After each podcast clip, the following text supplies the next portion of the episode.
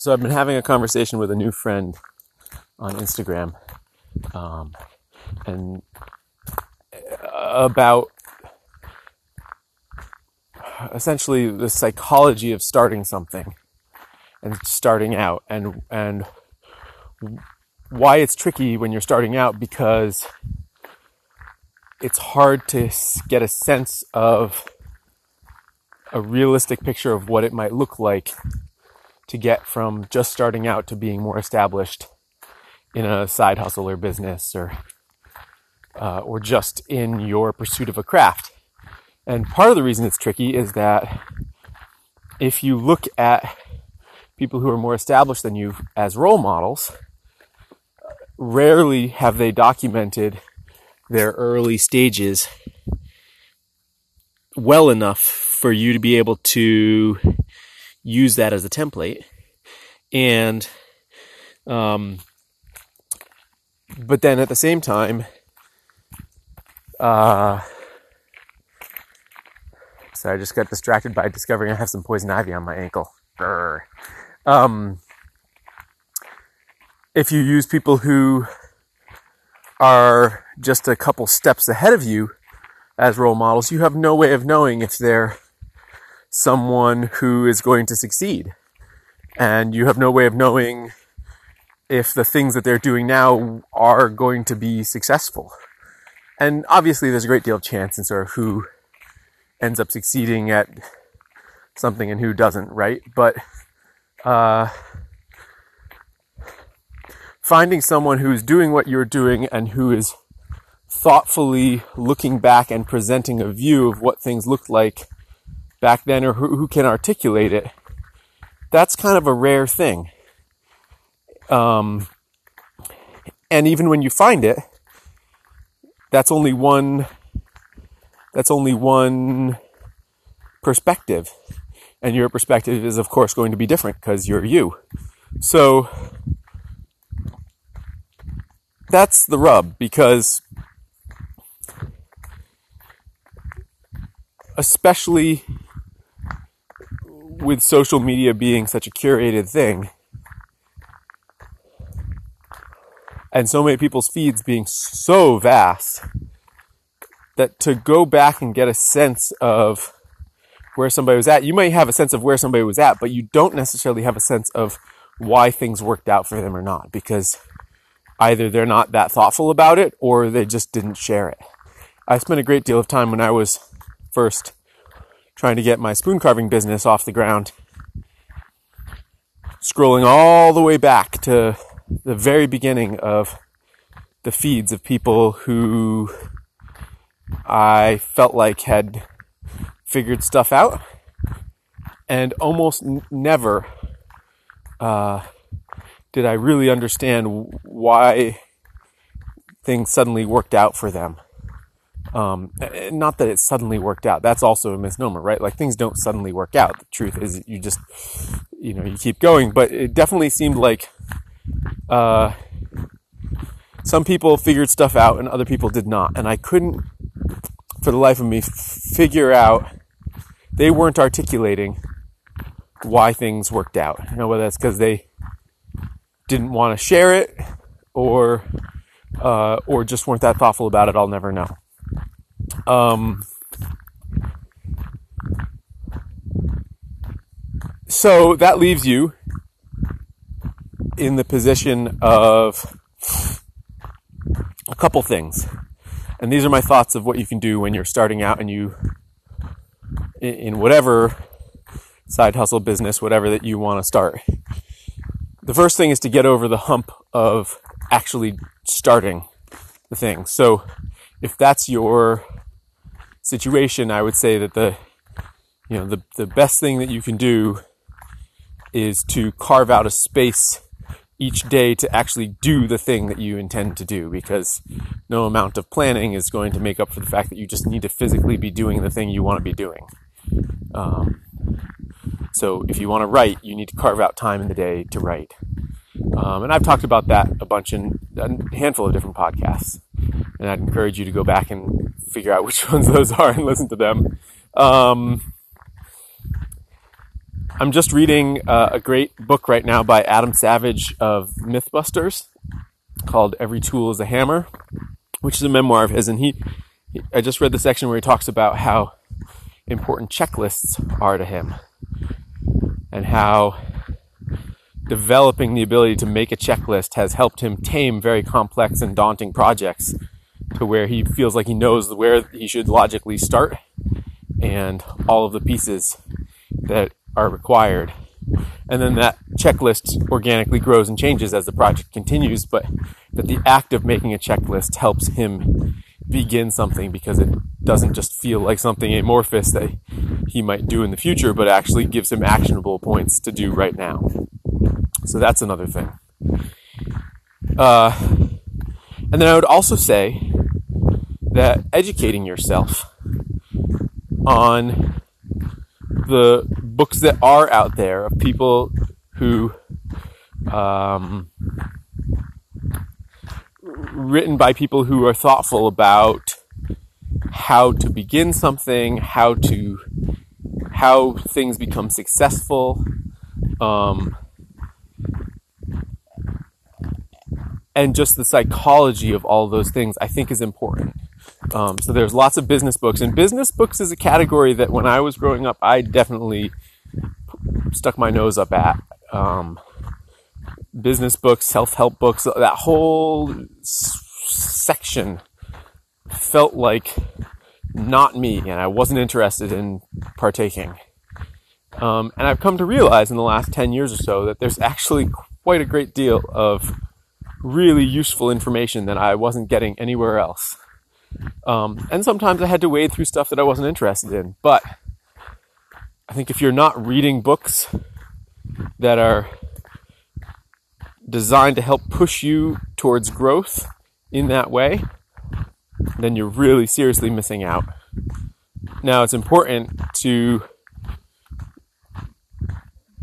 uh, not get bogged down in just ingesting all of that stuff and not actually starting your own thing. But I think that um, this is a great way out of the conundrum of you don't know which horse to back if you start off too soon, and the horses that you would back, meaning the people who have gone before and succeeded, it's hard to tell what they look like early on.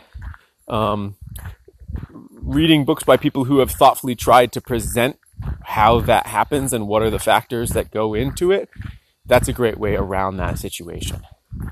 Um, because the truth is, is that uh, the early part of a business is just going to look different than the later part of a business. And I'm sure where I'm going to be in 10 years is going to look different than where I was 10 years ago. 10 years ago, I wasn't even carving spoons. So let's go five years on either side, right? Five years ago, I was carving spoons, but the way I was carving spoons was I was carving uh, mm, a handful of spoons to sell at my Christmas tree farm. Um, and that was it. And and my psychology was entirely based around local sales, and I wasn't at all interested nor had any thoughts about using social media to build any sort of larger base. Then I wanted to quit a seasonal job that I had, and I thought, looking at Jojo Wood and Jarrod Dahl and EJ Osborne, that there might be some way to build an online business around spoon carving that could replace that income that I was getting rid of by quitting that job.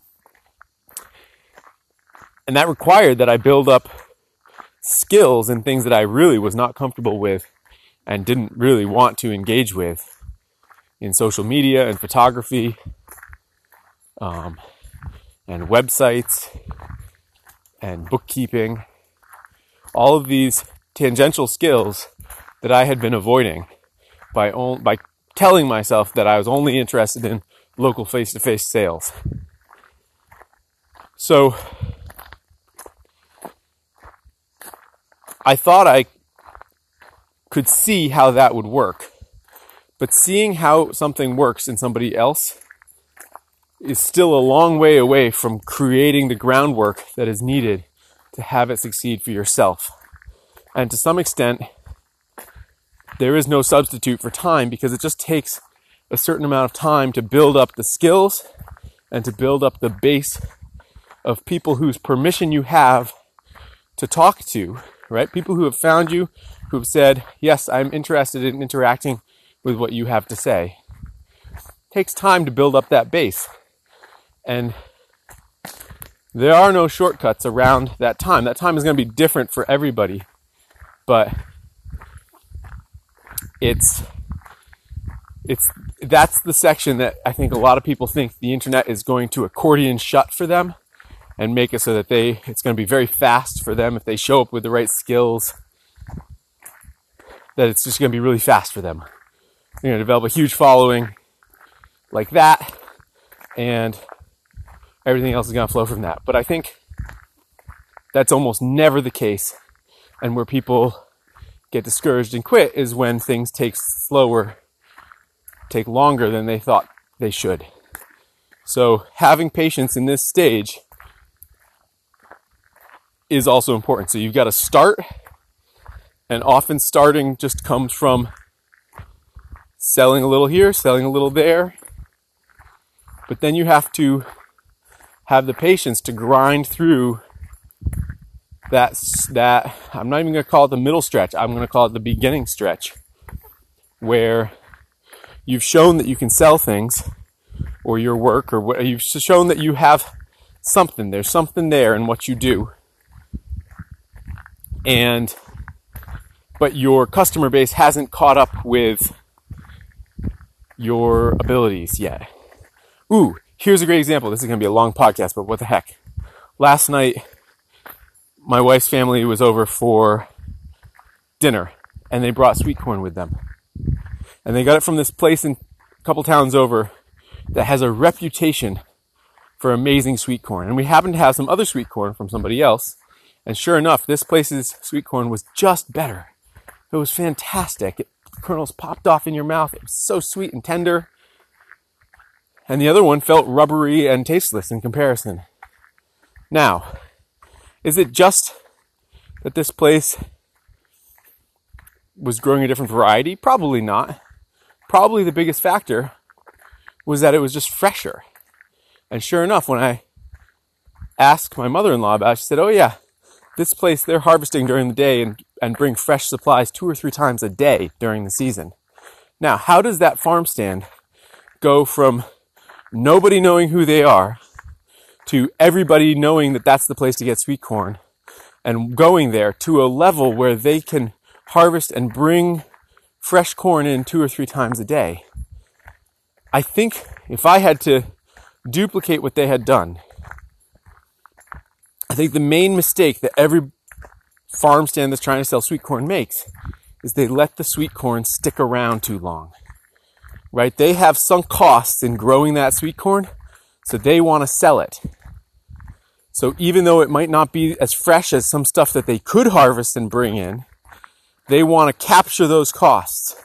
And so they get stuck because they never develop the customer awareness that this is an amazing place to get sweet corn because the sweet corn is never that amazing because it's sat around for a day or two.